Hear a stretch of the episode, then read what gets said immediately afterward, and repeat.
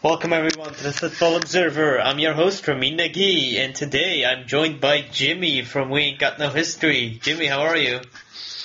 Hi, hi Ramin. I'm fine, thanks. You? Yeah, I'm fine. Uh, how was your weekend, by the way? It was fantastic, lovely, long weekend with lots of football. I mean, it can't be any better.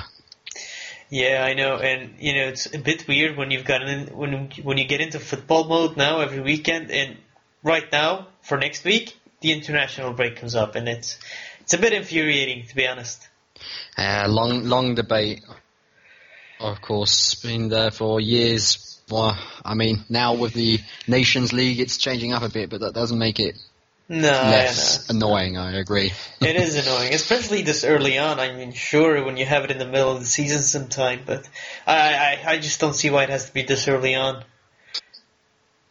Definitely. I mean, it also more or less breaks up the any momentum that one has built up. Mm. I mean, there are lots of teams that have been winning on the winning streak. I mean, in the Premier League, the f- top three at the moment, they've won all four games, and of course, the international break can can very much disrupt that. And also, if there are any injuries, that's always a big gamble. Yeah, it is. And I love how you just slipped in the top three there without mentioning that Chelsea are one of them. Uh, no, they, I mean, I didn't see the game against Bournemouth. Uh, no, not Bournemouth. Was it against Bournemouth? It was Yes, against yeah. Bournemouth, yes. Yeah, I was watching Everton Huddersfield, and Huddersfield also had, you know, red, black stripes for some reason. So, during Yeah. periods of the game, I would think to myself that Everton are facing Bournemouth. Nah. So, yeah, Well- that's why, that's why I got that confused. In- Yeah. it, it was uh, a great weekend uh, from a Chelsea perspective. Once again, I tried to stay humble. That's why I didn't mention them straight away. No, but it no. was a great win. Bournemouth is a good side. I mean, despite losing, they're in sixth still. So that's a, a pretty good, decent start for Bournemouth. I mean, they have a great manager in Eddie Howe. Uh, he's now the longest-serving manager in the Premier League, which is quite remarkable, I must say. Um, I mean, he's, I think he's even the youngest as well, so it's, it's good times for Bournemouth despite the loss yesterday. Yeah. What? Uh, well, we can start with the Chelsea game. Let's get into it. Uh, what did you think of it? I mean, from a tactical tactical point of view, and how the game developed, and why it was uh, zero zero for really such a long period of time during the game. Yeah, I mean, it. You uh, just on paper, one can draw a lot of parallels between the Newcastle game and the Bournemouth game uh, in regard to it being for a long, long time for the most stages of the game a scoreless draw. And at some point, then a goal went in, and then a second, or in case of uh, the Newcastle game, a third also followed. The key difference, however, uh, on Saturday was that, in contrast to the game a week ago, Chelsea actually was able to create a lot of chances. They passed it quicker. I mean, still not fully up to speed, which we would like to then see uh, ultimately, but nevertheless, it was quicker. It was more decisive. We had quite a few chances we said, wow, okay, we could have scored there, which was lacking Mm-hmm. against Newcastle. So we can see once again, as from a Chelsea perspective, one week's gone by again, we've actually gotten better. We've uh, improved in our attacking department. I mean, one would have thought that Bournemouth, i- which is known to be very expensive, despite their their uh, level in the Premier League, they Mhm. they don't normally defend in masses at uh, at the back, which they nevertheless did. And we broke them down in great style. Pedro came on and he scored despite, I mean, it was because of a deflection, but nevertheless a great goal. He he took the shot, which is still have been is still quite a problem for Chelsea. That there are too little people that uh, or players that take the shot. But it was a great win. Eden Hazard uh, scored from open play, and it seems as if Chelsea's really uh, moving up a notch and is getting better and better. Mm, I know it might be early to say, but do you see Chelsea challenging for the title?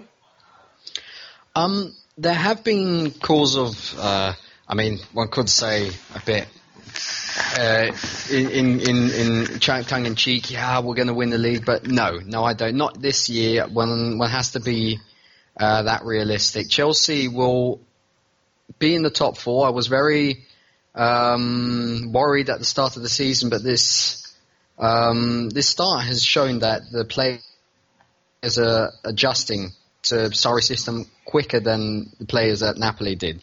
So that can, of course, be because of uh, the level of our players, which makes even more exciting to see how Sarri will improve the players we have even more. Um, but it's just been a great start. I mean, we're still getting used to this new philosophy, this new brand of football, mm-hmm. And we're winning. It's, it's, it's fantastic, and uh, I nevertheless wouldn't say that we're going to win a league. It's going to be between Manchester City and Liverpool. That's the only realistic thing one can say as a Chelsea uh, fan. Anything else would be a lie. But maybe I'm too pessimistic, some might say, but I, I, I think we'll be in the top four. This is a year of transition. Uh, and if we're lucky, then we're going to avoid this scrap for top four like uh, Arsenal and Manchester United, maybe even Tottenham will have mm. to hmm. face. Yeah, well, I mean, I get why you're being realistic in not, you know, trying to sky high Chelsea's title hopes, but if you look at it on the paper, it's going to be City Liverpool eventually battling it out, and I do see a third team in there, and that would be Chelsea in that case. I mean, mm. so I think there's a chance that uh, we'll see how the season develops. It's still extremely early on, and historically, when you look at some results from early on in the season, uh, they don't really tell you that much about what's going to happen later on in the season. They really don't. So mm. it's still very early on, but we'll see. And what's going to be key is, for instance, the winter break, how they'll cope with having the Europa League at the same time, because I do expect Chelsea to go far in that tournament. And when they do go far, you're gonna gonna start having start to have to rotate a bit. Maybe I don't know. It depends on how they do in the cups. Well, but so yeah. Um, other than that, like you said, of course they need to be extremely happy that they've been able to adjust to a new system while winning. I mean, as we've seen with Everton and Arsenal, that hasn't been the case for them. So yeah, you guys are uh, luck, quote unquote, lucky in that sense, I guess. Well, the luck of the draw wasn't this necessarily like. I mean, we're facing uh, Liverpool away in the League Cup, so that will actually give a first indication of uh, how how far uh, behind we are, or out on par. It depends mm-hmm. Uh, with the big boys and the big boys being Manchester City and Liverpool. I mean, I hate to say it, but Liverpool are the ones to beat, despite not having played against the sternness of opposition. But mm-hmm. still, they they they they've had uh, a great start as well. I mean, considering that. Alisson, of course, had a complete howler. Yeah. I don't know if you saw it, but that was I ridiculous. It, yeah, I saw it. Yeah. it was ridiculous, and it, it, was a bit un, uncharacteristic. I mean, uh, from what I followed him last season in Roma, I mean, he was so comfortable with his feet. He, that's basically what he's known for, besides his shot-stopping ability. How mm. comfortable he is with his feet and his technique. So it was a bit uncharacteristic. Although I, I do think it's a one-off thing. I don't, I don't think he'll make that mistake again. Well, I mean, I, I'd expect him to make mistakes. Maybe not the exact same. He might not replicate that, but I mean, he's in a new league, nevertheless, despite this huge price mm-hmm. tag that he has. He's a fantastic goalkeeper, no, no uh, arguing there. Uh, though, of course, in the Serie A, uh, arguably plays a bit slower. It's more tactically mm-hmm. versed. In, I mean, this this current season in the Premier League, there are more and more teams which are starting to implement a high press, a mm-hmm just pressing, and this, of course, can play uh, a huge role.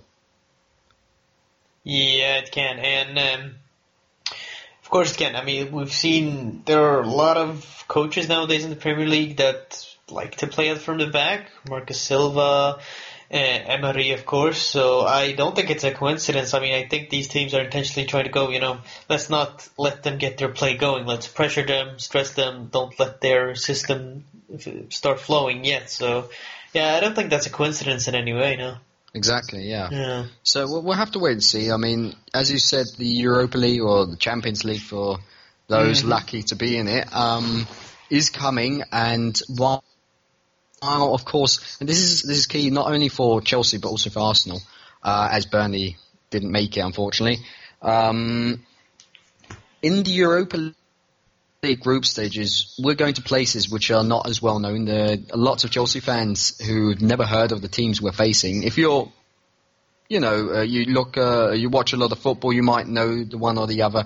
BATE Borisov, for example, one of the Chelsea's group Mhm. stage opponents, has been in the Champions League several times. They're like, they've won the their national league, the domestic league, twelve times in a row. So they're not no pushovers from where they're from. Um, but of course, Chelsea and Arsenal can afford to rotate a lot. Uh, and without exaggeration here, theoretically, if Chelsea were to field a B team with lots of youth, it should uh, be no problem beating uh, Videoton from Hungary. BATE Borisov, and PAOK. Same for Arsenal, who do have a stern uh, opponent in form of uh, Sporting Lisbon, if I'm not mistaken. But Yeah, they, of course, lost a lot of their players. So it shouldn't be too problematic. While Spurs, for example, they have a very tough Mm. uh, Champions League group, and um, I mean United might also have a very tough Champions League group. I mean with Ronaldo coming back to Old Trafford, that'll be interesting. Mm. And um, yeah, I mean Manchester City does have a quite an easy uh, schedule. Liverpool doesn't have the easiest of schedules either. So I mean. W- this might actually be a bonus for Chelsea and also Arsenal while they get used to this new system. Can afford to rotate a lot in the European leagues and also in the domestic leagues.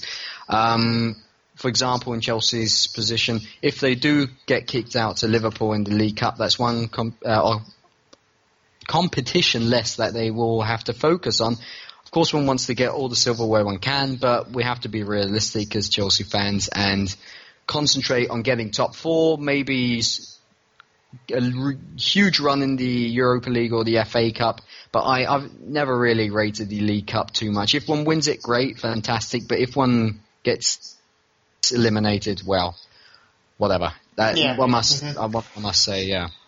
Exactly. I wouldn't go as far as calling it Mickey Mouse Cup. That's very derogatory, but uh, it's it's not the worst thing in the world Mm. getting kicked out of it. Yeah, no, you're right. You're definitely right, and I think most uh, people who support the top six in the Premier League would would agree with you on that statement. Whereas the League Cup, it's it's there. If we win it, great. But if not, eh, who cares? So yeah, yeah, I agree with you there. Uh, we can, uh, we'll take the Champions League and Europa League groups later.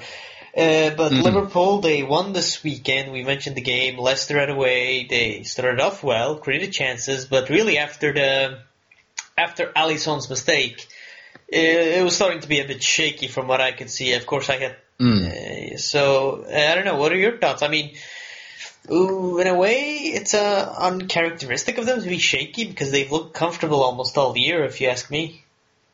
Well, the thing is, um, what I mean, since Leicester won the league, we at the latest we all know that they're no pushovers. They are one of those teams where no, if you have to go to Leicester, they can always go and nick a, a, a, some points off you. Whether you're Chelsea, Liverpool, or even Manchester City, they, they just have it in the locker to be really, really good. I know they lost Riyad Mahrez. He was a fantastic player for them, brilliant on his day. But they got some great acquisitions as replacements. And it also showed Liverpool, they had less of the ball. Overall, if I'm not mistaken, Leicester had like 52% possession. Mm-hmm. So they, they were also more successful in their passing. They were very combative. They put in loads of tackles. They uh, were they they equaled them in shots as well, if not more. So Leicester actually, after of course uh, uh, having that goal that which went in by Ghezzal, um, they went on a frenzy and they really did uh, put on pressure on Liverpool and it does show that Liverpool, despite their uh, great transfer window and fantastic uh, roster, they can be beaten. Um, it's not not undoable. Salah was pretty anonymous, and their midfield, um, I'm not quite sure where Fabinho has been. He hasn't featured at all yet. He wasn't even on the bench, and I don't really rate Henderson. When Wijnaldum can be really good, or he can be very, very average.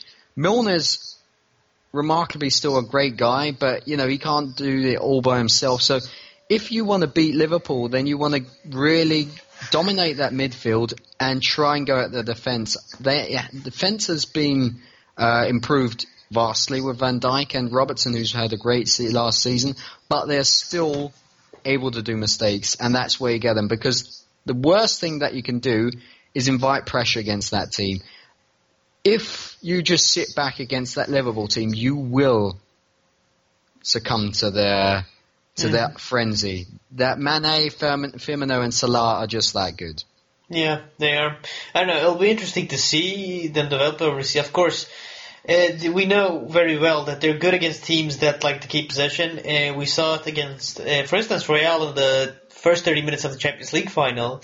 But um, in the second half, really, as soon as Real Madrid got a hold of the midfield, they were the better team, and that's definitely a way to look at it. Where to basically say, if we control the midfield against Liverpool, we can beat them. They're beatable. They're not unbeatable. Whereas some might even say Manchester City are uh, unbeatable by other teams besides Liverpool, ironically.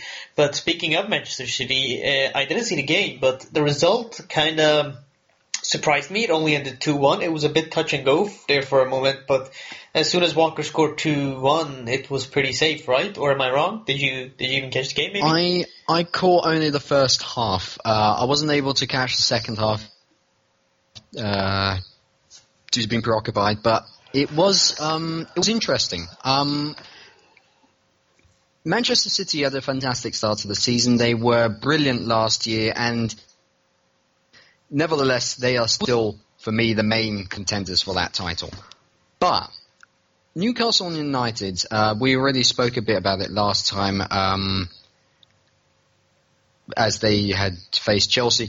They are very compact defensively. Um, they put in a huge amount of tackles. They won lots of uh, aerial duels. They they really did defend well, um, despite those two two goals. I mean, the Sterling's goal was just class, and Walker's was just a great shot. I mean, I think the goalkeeper uh, was his sight was impeded. He, he I think he, was, he wouldn't be able to uh, save that anyway. But generally, it was same old for Manchester City. They dominated possession, um, like nearly 80%, if I'm not mistaken. I, I, said I'm not sure anymore. That it was just very one-sided in that first half, and um, yeah, I mean, it, it, was it was weird. Uh, Newcastle did equalise um, and went in with a draw to in in at half time, but it was like one. They had one chance, they used it. So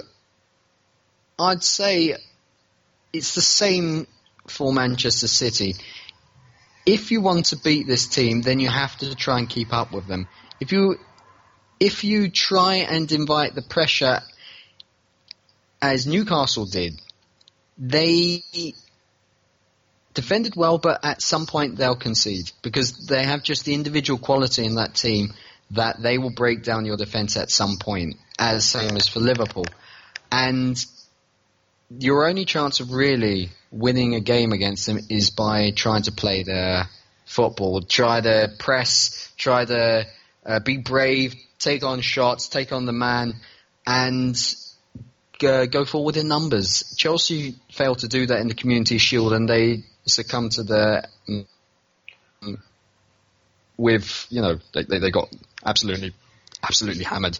Uh, so that's the only chance of really beating these teams. And as we have got teams in the league which have these new managers which play a very attacking brand of football, I think that it won't be as clear cut for Manchester City this year as it was last year because everyone wants to beat the champions. That's the next thing. And um, we'll have to wait and see. But there's still the prime favorite. They're the favorites to win this. I, I mean, how, how do you see that? Uh, yeah, that's pretty reasonable. The only thing that kind of might it's it's a bit to put it simply, but uh, of course they won the Premier League last year, uh, dominated the entire league basically. Uh, as you said, I don't see them dominating as much, but I do see them winning it. The only question really for them is, uh, as soon as the Champions League, I mean, they're going to advance from their group, seeming as they didn't get that hard of a group. So depends on later in the knockout stages of the Champions League.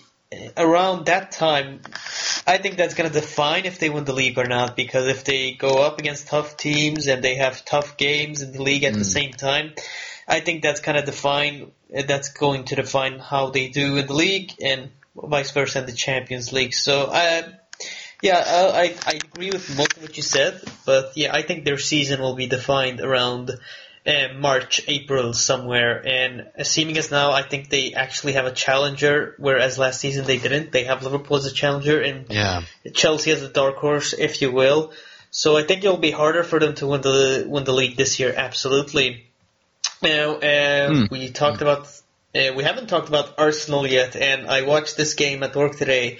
It was a bit of a roller coaster. Mustafi scored 1-0 for them, and then right at the end of the first half, Cardiff equalized 1-1.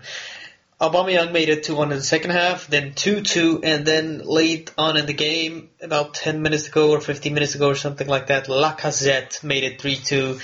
They got away with the three points at Cardiff. What did you think of the game? If now you indeed did catch it. Um, yeah, I I did. It, the thing is, it's it's like uh, two worlds with Arsenal. Um, they are, of course, still getting used to um, this new philosophy of football with Emery, but one does get the sense that they're gradually getting into this uh, and taking to this new this, this new style. Um, they dominated possession, which one would expect. I mean, Cardiff. If there's one team which I'd uh, bet my money on uh, finishing at the bottom of the Premier League, then it's Cardiff. And I, I don't really like Neil Warnock. Uh, normally they are well at defend, they do well at defending, but of course, if you go up against uh, top six opposition, then it will be tough for them, and I would see them as the prime candidates to to go down. But going back to Arsenal, um, they dominate possession. They they are great at passing. Uh, their attack is really at at the top level in the Premier League. I'd I dare to say Lacazette and Aubameyang are fantastic. Aubameyang scored a great goal, so did Lacazette. Uh, Emery's finally starting Lacazette. Arsenal fans have been calling for this for a long time. Mm-hmm. And he's doing well. They're linking up well, and Ramsey was pretty decent as well. Xhaka is nothing, but yeah. he can pass. Yeah. And there were also fa- Arsenal fans which were lamenting him for not tracking back, and uh, I think he even lost possession at once or twice. Yeah. yeah. Uh, their defense is ridiculous. Now that is. is the crux. If they are to do anything this season, then they have to fix that defense. We already said it last week, and it just doesn't change.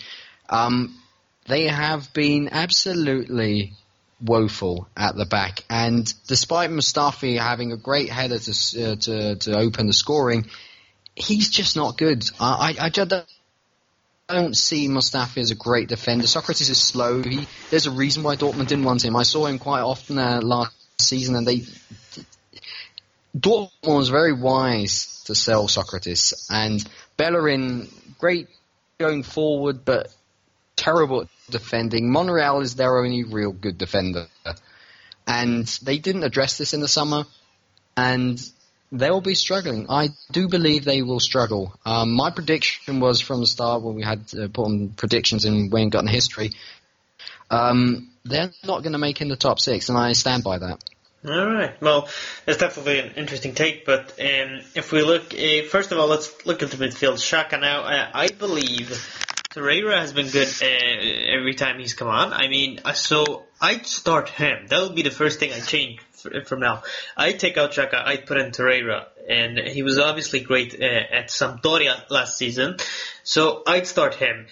The defense, it's a bit hard. You kind of have to do with what you have, and like you said, their defenders are not top notch. Besides Nacho Monreal, Bellerin is great going forward.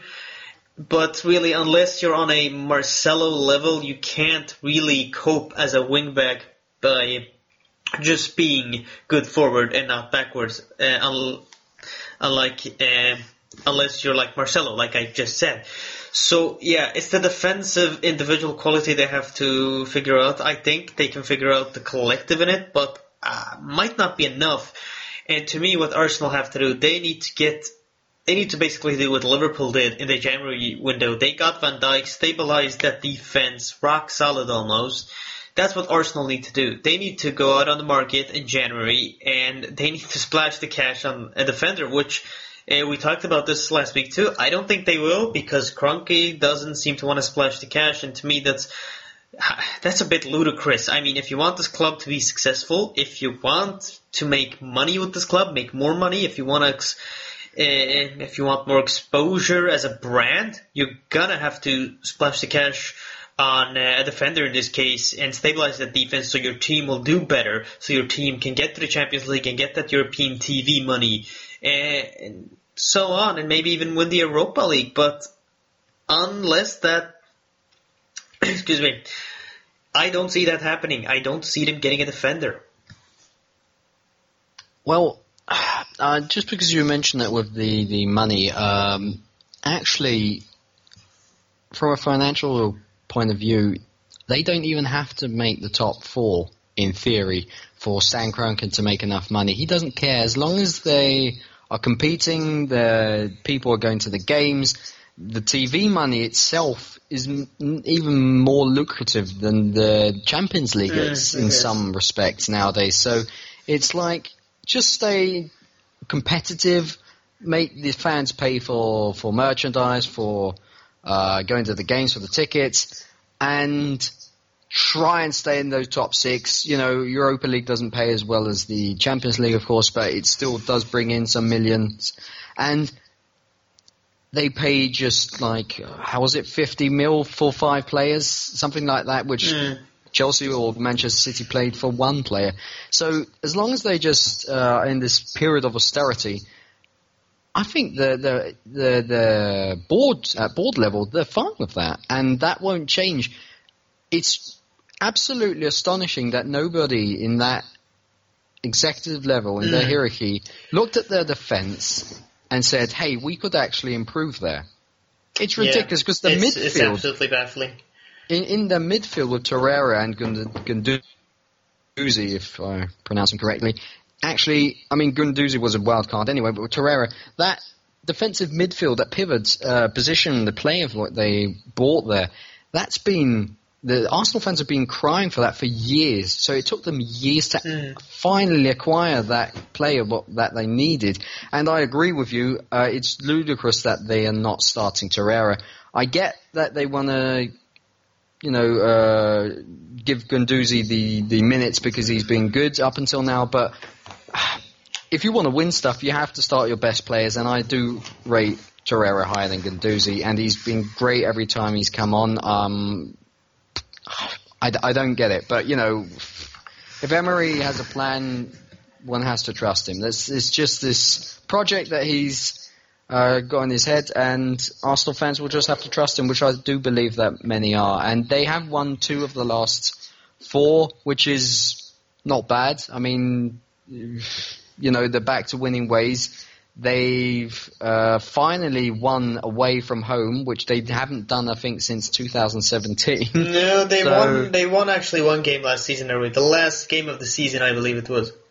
Right. But, just you know, one though. It's just one, so I get your point. So exactly, yeah. yeah. So uh, the point stands uh, that it's just uh, their away record has been absolutely a, an abomination. Yeah, an absolute abomination, and it, they they they have to do something there, and they did. So I mean, it's only Cardiff, but you can only beat the opposition that's in front of you. So they did that, and kudos to them.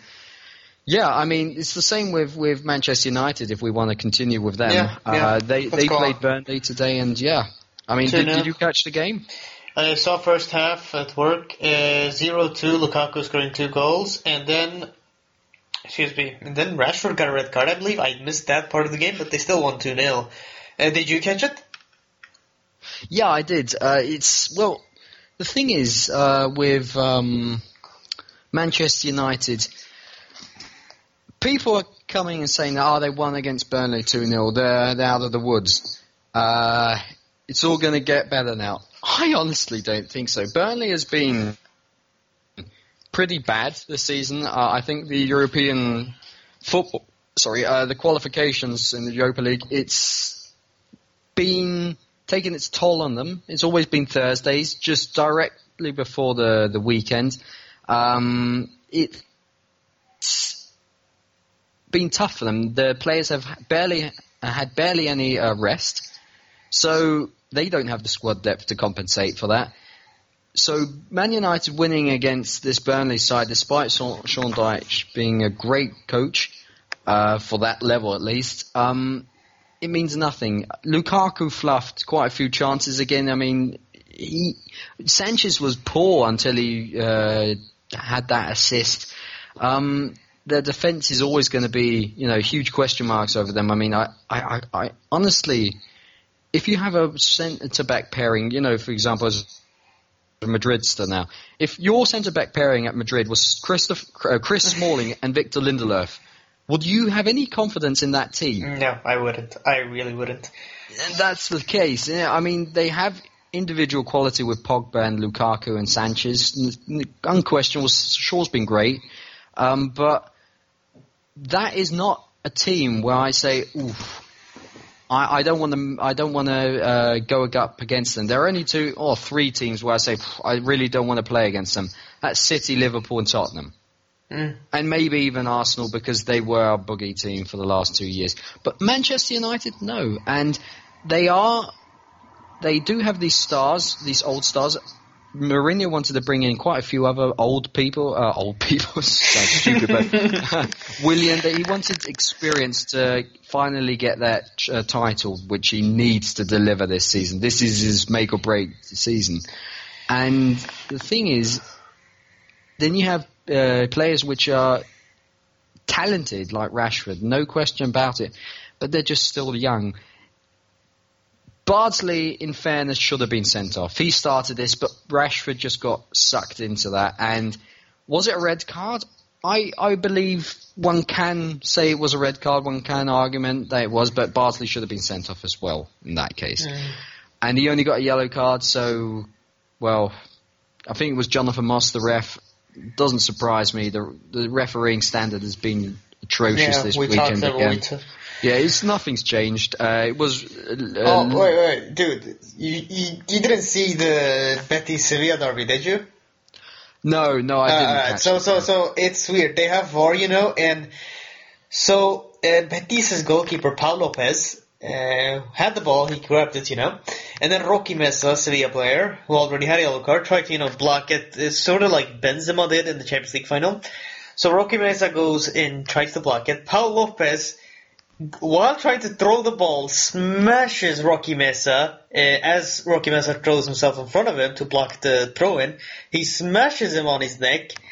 Roque Mesa is the one that got the second yellow and a red card. Despite them having this technology to use to make right calls, they made a blatant, blatant wrong call that evidently, um, evidently, evidently decided the game. Betis went on to score and win 1-0. So it is just atrocious. It this refereeing and you're really in Premier League and La Liga still worries me, despite La Liga, you know, of course having VAR. I mean, why do you have VAR when you can't even call a red card or a second yellow card uh, rightfully? It just, just baffles me. And it's as Calvin said, will the Premier League uh, referees benefit from having VAR, or will it even make them worse? I don't know. What's your take on the refereeing situation? If we just go back into it a bit here. Well, um, do you mean now refereeing uh, overall, or do you mean the VAR? Premier League, Premier League and VAR. Okay. Let's go there. Okay. Um, well, as mentioned last time, there's a reason why. Let, us start like this. There's a reason why there was no English referee that went yeah. to the World mm-hmm. Cup. Um, the only referee where I'd say he's okay, he's not bad.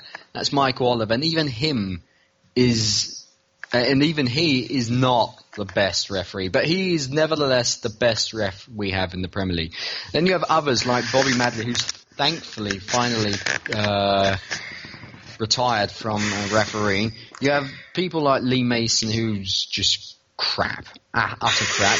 You, you have Mike Dean, who's more concentrated than Mike Dean than on refereeing, Mm-hmm. and it, the list goes on. The FA doesn't do anything against it because the controversies shall stay. Um, I can't really say much on the uh, La Liga refereeing standard, but it's generally been the case that VR, VAR is supposed to come in and Mhm. make things better. The thing is, I b- still believe it will do so, but the thing is, these referees. I mean, it's not only that we as fans and the players have to get used to VAR. It's the same for the referees. So I think we have to. It has to get worse before it can get better, and they'll learn. I hope they'll learn at least outside of England. I'm not so sure about the English referees, but you'd expect them to do so. And in time, they will then hopefully make better calls. I'm not sure whether it will happen anytime soon, but you'd hope for it to happen uh, ASAP because there there are games which are just suffering from bad calls despite this VAR, and we already saw it at the World Cup that you could see it. I mean, as a fan, you could see it, and they nevertheless made the wrong call.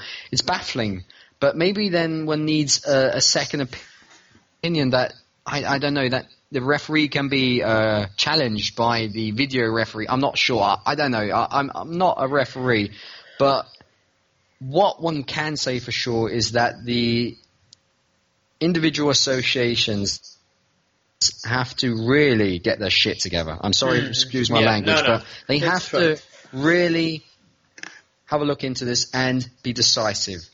Yeah, I agree If with you. If the referee cocks things up, then they have to take action. Uh, relegate him to the to the championship for a few weeks, or give him a last warning, whatever. But they are not. They are just defending the referees as they should. Don't get me wrong. I mean, there is a lot of criticism. We say that's not that's uncalled for, and they're only human as well. I get that, but Mhm. if they const- on a constant basis fudge things up, then action has to be taken. And the FA, the English FA, does not do that, and that is something which has been um, a problem for many years now. And we can only hope that at some point they say, okay, well, we have to do something and change this, change our ways. And I'd hope for La Liga that it's the same. Although, Mhm. as said, I'm not too um, Yeah. Well, I mean, well, too well known that. I'm an advocate for VAR. I think I'll help La Liga in many ways. It has in some ways already. The only thing that kind of bugs me is when you see a situation like today, a red card that was that was very very questionable. Why not use VAR for that to you know ensure your your call to make sure you made the right call? I mean, it just baffles me. The technology is there. Use it for as if you have one percent of a doubt if it was a red card or a goal or offside or not, use VAR to just be sure to make the right call. That's the Yeah. only thing that bugs me. Anyways, uh, of course, Watford uh, moving into the Premier League and uh, Watford won uh, against Tottenham today 2-1. Watford fourth straight victory. Today was their big test. They're facing Manchester United uh, after an international break, but as of now, they have 12 out- out of 12 points, and Tottenham, of course, lost them today. Did you catch the game?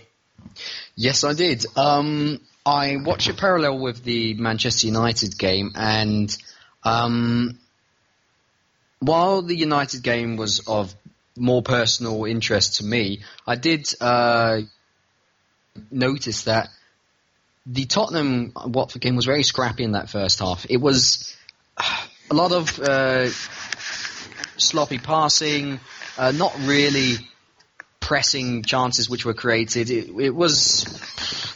No, I wouldn't say it was dull. It was still very intense that game, but it, it wasn't um, as good as these teams could have been. Look, Sorry, the goal which Tottenham scored was very scrappy. Uh, it was a, an own goal, and to be honest, I'm not sure how Moura. I think it was the Moura who got the Tottenham touch before he went in uh, from a Watford player. Um, I don't know. I, I can't imagine that he knew how it actually landed in the net. But the thing is, that doesn't matter. It's all about the points. And what one must say to Watford and what uh, Gracia, the new coach, has really implemented there is this never give up attitude. Mm-hmm. Um, they really came back from the dead. It was pretty similar goals. I mean, Troy Deeney, who had had a great chance before but fluffed it, he took his his his chance brilliantly. He is their captain. He is a fantastic striker for Watford, at least. I'm not sure he'd be uh, the as good at other clubs or uh, at a higher standard, uh, where a higher standard is wanted. But Pereyra was fantastic, if you ask me. Um, Capoue was out to prove a point against his former employers, Mhm. and uh, Holebas is like, if I'm not mistaken, he's actually in Europe uh, got the most goals and assists at all at the might, moment. Might be correct. Uh, might very well be correct, actually. I don't know. It's it's it's it's it's it's, it's ridiculous because you know Holebas. What I can't remember what fans uh, blasting him last season because he has his uh, uh, restrictions. He's he's not very good defensively because he's one of those defenders that loves to go up the pitch. But he, he's he's playing well at the moment and he's been fantastic. He uh, took both corners and assisted and they, they ended in the goal. Uh, I, I must honestly say, this is the same problem again. If you want to beat Tottenham, try and take the game to them. Uh, it's not easy against Tottenham as it will be against maybe Arsenal, who have clear deficiencies in defence and so on. But uh, because Tottenham is a far more um, I, I, it's got far more balance. It's a far more Mhm. balanced squad. Yeah. Um, and they, of course, despite not having bought anyone, they just work together. They've had a, a full year of playing the system, or even more actually, two or three years. is What am I spe- uh, what I'm saying? They've had Mhm. loads of time to get used to it. Moura's ha- playing pretty well. They've got Kane, that's a game changer. It's simple as. Um, they they they're always uh, to be reckoned with. I mean, what I, I'm not sure what was with um, Lloris. Uh, I'm not. I didn't Oh yeah, quite catch so that. so it was he drunk driving, from what I understand, yeah. and Pochettino sort of had to make a statement to show authority and to show that Right. that that is not allowed from one of my players. I don't care if you're the captain, you're getting dropped when you do something so stupid, which you know is right. I agree with Pochettino 100%. Oh, you yeah. can't you can't be drunk driving, especially not when you're a famous goalkeeper where you know, you have millions, well, not millions, but, but you know, a lot of people looking, a lot of kids looking up to you, and you do something so stupid. I mean, Mm. come on, what are you doing? So yeah, that was completely right, right on Pochettino's part to you know drop him. But uh, continue, go on about the Tottenham and Watford game. Yeah, no. Now, um, of course, I, I had read read that, but I, I had completely forgotten that. Uh, of course, action would be taken. Um, that, of course, makes uh, sense why Vorm was included. But uh, coming back to the game itself, um, yeah, I mean, it was a fantastic win for Watford, and Gracia's uh, just been tremendous. And I do believe that due to uh, them not having the greatest squad depth, uh, it will come to a point where they might hit a rough patch, uh, and I, uh, you know, I, don't think they'll be staying in the top four. I mean, of course, but oh, of course, I don't, I don't want to sound condescending, but you know, with all due Yeah, respect no, to no, Watford, no, one would expect them Yeah. to. Uh, gradually fall out of the top four, but still be in the top half of the Premier League. They've been the um, well, the the uh, team that's been uh, you know the surprise team of of the season up until then uh, now because they had they also have a new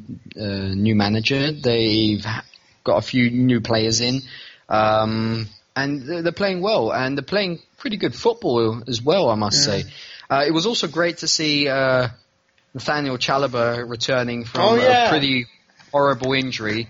So that was great to see him Mm, back in yeah. a Watford shirt. And yeah, I, I, I honestly think that they're going to do well this this, uh, this season. Yeah. Um, yeah, Yeah, well, it's going to be interesting to see them against United. If they win that game, which is very possible if you ask me, it's at home for Watford, then, you know, that's going to be a huge boost for them to, you know. is Is that the next one then? Yeah, after the international break. So that's right, gonna be. It's uh, just uh, to clarify too. It's Tottenham versus Liverpool at the new Spurs stadium. So that's also gonna be a very interesting game to look uh, to look at. Wow. Uh, City Yeah. Fulham as well. It's gonna be a packed weekend. So yeah, no, it'll be fun. But of course, we just gotta get through this horrific, horrendous international break. Oh. oh. All right. Anyways, moving on to the Champions League. Of course, Champions League draw took place. We can start with the English teams groups. Um, Group B, and boy oh boy, is this going to be a huge, huge group of death, if you will. FC Barcelona, Inter, Tottenham Hotspurs, PSV Eindhoven. So your thoughts on this group and predictions on who you think will go through? Well, um, I mean, I, I'd actually say that, as you already mentioned, that that group, of course, is one of the most interesting ones uh, to watch. But there, there are a few. Uh, group A, fantastic group. Group B, Mhm. fantastic group. I mean, Group A with Atletico, Dortmund, Monaco. Yeah. Those are three great teams. Will be interesting to see who then drops into the Europa League. Uh, group B with Barcelona, Tottenham, and finally Inter Milan again. I mean, they are a very traditional club, and it's great to see them back. Uh, PSV Eindhoven, they can always uh, frustrate. Uh, Yeah, um, and, and just let me add here the new Champions League system. I Mm. mean, when I looked at the sheet of teams that were in the Champions League, I was like, yeah, this is the way the Champions League is supposed to be. Like, the best teams, the familiar teams, the more familiar names. You have Ajax, PSV, Benfica, just seeing these teams in it kind of, you know, it makes it a bit more fun, especially the group stage. And this new system has kind of made the group stage get a wee bit more prestige. And of course, make it a wee bit harder for some teams. So yeah, just let me clarify. I, I love this new system. I absolutely adore it. This is the way the Champions League is supposed to be, not to have. Uh, excuse me if I'm being disrespectful, but you know, unknown, more unknown teams in the groups and having easier groups because that, in my opinion, over the past few years have kind of neglected the prestige of the group stage. So yeah, but yeah, go on about the groups and Inter Hmm. and so on. Well, the, the the downside, of course, to it is that they're now planning a third European Mm. competition, which I think is ridiculous. Uh, it's enough with the Champions League and the former UEFA Cup, but okay, that, that's that's something for a later date. But coming back to the groups, um, I think it will be very interesting to see also the groups which doesn't have uh, don't have these. Um, well, how shall I say these uh, well-known names in them? For example, Group D, you have Lokomotiv Moscow, Porto, Schalke, Galatasaray.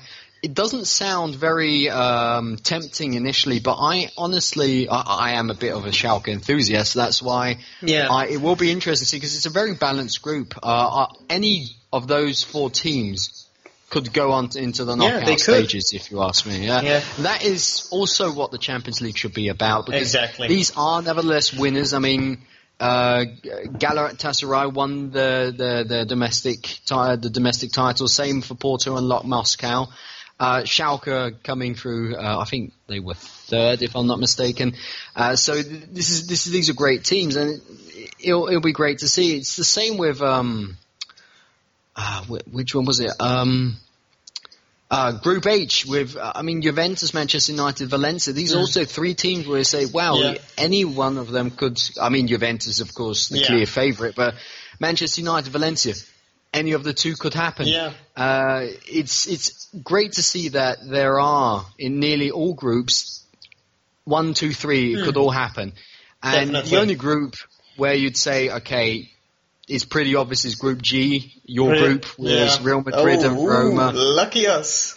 well, no, no, well, you know, uh, it, it, it's you don't want to say anything against. It. I mean, they Madrid will have a hard time initially, so maybe that's good for them to be in a Yeah.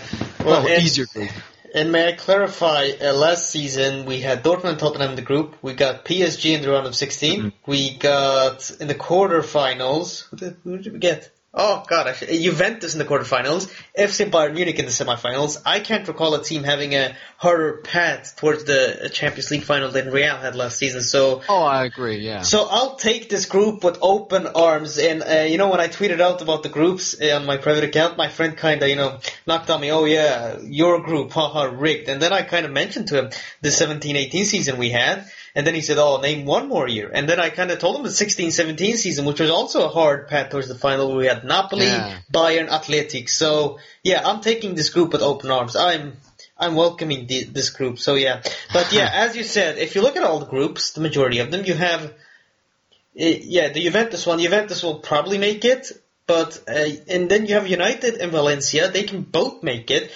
City's group, Group F, you have City who will advance, I mean, let's be honest, and then you have Shakhtar, Lyon, and Hoffenheim. So it's pretty open mm. for the second place. FC Bayern Munich's group, Group E, you have Ajax, AEK Athens, Benfica.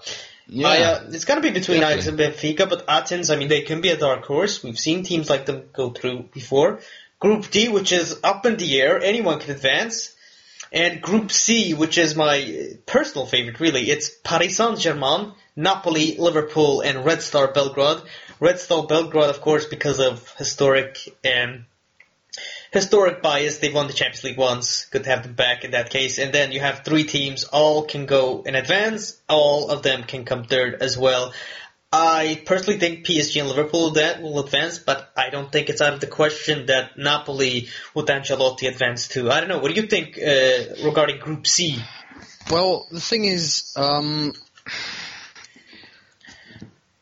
Paris Saint-Germain and Napoli in the past couple of years, they've had great teams and they still do have good teams, no question about it. But Napoli, I don't know if you caught the, the, the end result of the game yeah, against Sampdoria. but they got thrashed. They got absolutely thrashed. Mm. And Napoli uh, is having a hard time adjusting to the post Sarri era. And Ancelotti is a great coach, but the thing is, the same with Mourinho and with uh, other coaches that have been in the in the, the business for a long time. He's having a hard time to adjust to these new new te- tactics, to these new uh, coach methods, and uh, new coaches. And the thing is, Napoli is used to pressing, you know, having a high line. Uh, the defenders they're playing a, a certain way, and that's not how Ancelotti plays. They have the tools to play Sarri ball, but they they will need quite some time to get used to a more pragmatic approach as Ancelotti uh, likes to employ. So I honestly think that Napoli will uh, come out as third. Although the same goes for Paris, I honestly don't rate Tuchel. There are so many people that want him, wanted him to come to uh, Chelsea. Uh, I know also that a lot of Arsenal fans have been crying for Tuchel to come for quite a long time. And I think there were even Manchester United fans uh, a few years back who were saying, "Oh, Tuchel's the real deal." The thing is, um, Tuchel is a manager that wants complete control. He wants to be able to do everything. That isn't possible at Paris Saint Germain. I do think that he'll have trouble with that uh, hierarchy there, who are very imposing themselves, and and this is even more important, Paris Saint-Germain, their squad, I don't know if you looked at their roster, it's really not that good. They have Neymar and they have Mbappe and they are, of course, their crown jewels. They, they are fantastic, no question about it. But otherwise, um, the defense isn't, isn't as good as it used to be. I mean, Thiago Silva, he's not getting any mm-hmm. younger. On the left, they, they got Bernat from Bayern, but he was always just uh, squad depth. Kurzawa isn't really good. He isn't rated by many. They've got Thilo Kehrer in from Schalke, who is a very promising young centre back, but that's about it. Kimpembe is also very promising. Marquinhos is their only real senior defender, who also only 24 years, that one can say he's top quality.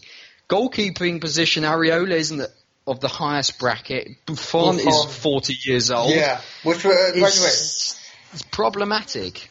It is, and, the, the, the central midfield isn't that good either. So yeah, Yeah, I agree with you. I mean, it'll be interesting. We'll see what will happen, and we'll cover these teams more in depth as the Champions League season starts and goes on. But as for now, uh, let's focus on the English teams. Which English teams Hmm. do you see advancing, and which one or ones do you see already getting eliminated in the group stage? Well, um, to be honest, you'd expect Tottenham to advance in their Group B. I mean, Inter Milan and PSV Eindhoven will be very uh, big tests for them, um, especially away in, in Milan. It won't be easy. Uh, I'm sure there will be quite a few Spurs fans which will fondly remember their win against Milan, uh, against Inter. Uh, oh yeah, the Gareth Bale. Ten years back, exactly, the, the Gareth Gar- Bale show.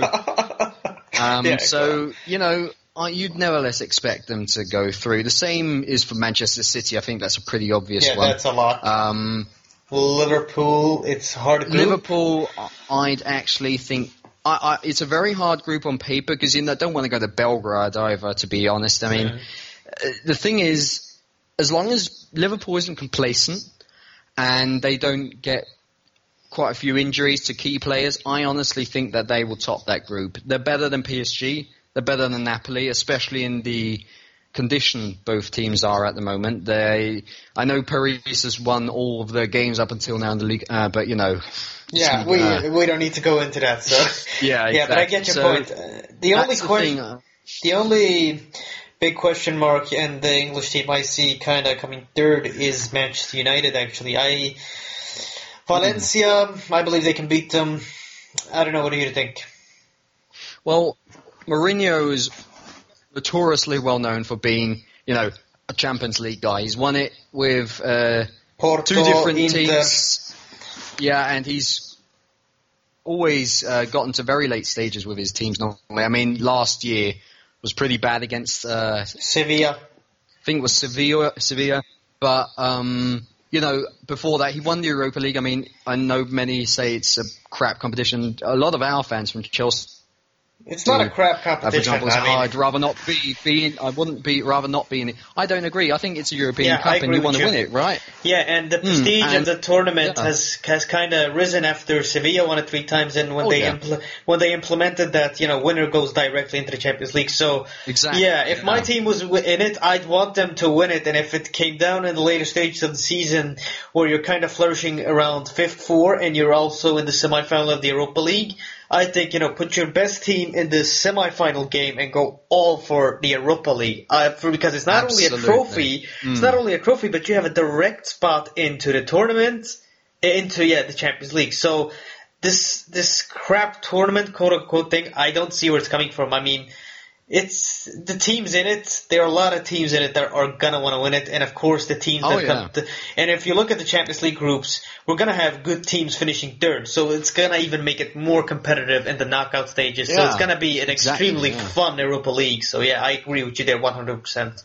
So the thing is, I can, I, I've got a feeling that Manchester United is going to end up second in that group. I think Valencia won't, but just narrowly not make it to the group stages because Mourinho just still has it in his locker to grind out results to get into that uh, la- round of eight, uh, 16. Hmm. The thing is, I don't think it'll be. They, they won't get into the quarterfinals. I think it'll be just that. Um, but you know, if there's any team where I'd say they might not make it, then it is still United, no doubt. Um, Tottenham, I just can't imagine they're not making the group. Liverpool and Manchester City will top it, if you ask me. And yeah, that that that would be my prediction. Yeah. Anything else you want to mention before we call it in? Um, Champions League wise, no, but I, I just want to say that I definitely agree with you about the Europa League uh, season this year being pretty exciting because if you think about it, last year was won by Atletico Madrid. This, I mean, these have they've been in the final of the Champions League several times in the last few years. So I can, I would just like to encourage everyone to watch the Europa League because Yeah. there are Mm. also quite a few crackers, uh, some absolutely. fantastic games this year. Yeah. Yeah. Absolutely, and some under the radar players to you know kind of discover. And just so you know, we'll be Yeah. trying to cover the Europa League as well, and not just the Champions League here on our podcast. So yeah. Uh, but before we wrap it up here, Jimmy, can you tell us um, what your role is going to be on this show coming forth? Yes, sir. Uh, well, I uh, we we've we've had a talk, Roman and me, and we've come uh, to the conclusion it would be great if we worked together. So, in the future of the Football Observer, uh, I will be featuring on more podcasts than uh, maybe other contributors, for example, from SB Nation have uh, done up until now, and I'll try and uh, contribute as well as I can to getting this podcast up and running and more well known and entertaining people and making them feel, oh, this is a great podcast and, ah, yeah, I can empathize with that and just generally, and this is the most important thing, talk about football. Absolutely, and we've got lots of content coming up. We've got one or two more shows after this to do as well, and of course Champions League kicking off. Be sure to stay tuned for that. Our deep dive series kicking off, where we'll go in a deep, bit deeper into a certain historical season of a club. Real Madrid 2006-07 is looking to be the first show we deep dive. Matt Wiltz from Managing Madrid is looking to join me for that show. Hopefully we'll have it out by international break. Uh, so yeah, definitely be sure to stay tuned. Got lots of interesting stuff coming up and guests as well. And Jimmy, of course, somewhat being of a somewhat regular on the show is going to be extremely fun having you on. So yeah, everyone Cheers, who's hmm so just before I definitely call it in here, tell us where we can find you on Twitter and where we can find We Ain't Got No History. Yes. So uh, you can find me on Twitter on my handle Jimmy Funnel with double N and double L uh, one, uh, and of course we ain't got no history at uh, we ain't got no history underscore CFC uh, on the SB Nation uh, blog site, and uh, yeah, come by, visit us. Uh, it's always great to also have people comment and read our articles that aren't necessarily Chelsea fans, but of course, all the Chelsea family is welcome. And yeah, just my to finally say this. Um, thanks, of course, for the opportunity No, no, of welcome, coming, definitely. Thanks for being uh, on. Yeah. uh, for today, but also for the future, and uh, to it being a great partnership, or you know, uh, Yeah, co-host yeah, no, or- definitely. Yeah, together, yeah. Yeah, yeah. Thanks for coming on, man. And well, uh, just regarding iTunes, we have submitted our podcast podcast to iTunes, and it should be up and going anytime. So yeah, and, uh, fantastic. yeah, because I know a lot of people like to listen via iTunes, so it'll be definitely be up on there uh, soon. As for now, you can always listen via the SoundCloud app or SoundCloud.com. You can follow us on Twitter at Football Observe Two. That's Football O B S E R V Two. As for now, I'm your host Ramin Nagy, calling it in.